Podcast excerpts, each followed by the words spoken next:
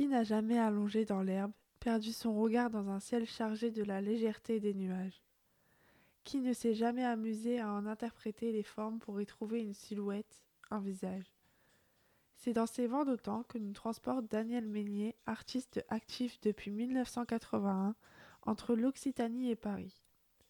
Souvenirs heureux, scènes familiales et hymnes à la nature s'expriment sensiblement et sans retouche dans ce recueil de 30 photographies en noir et blanc.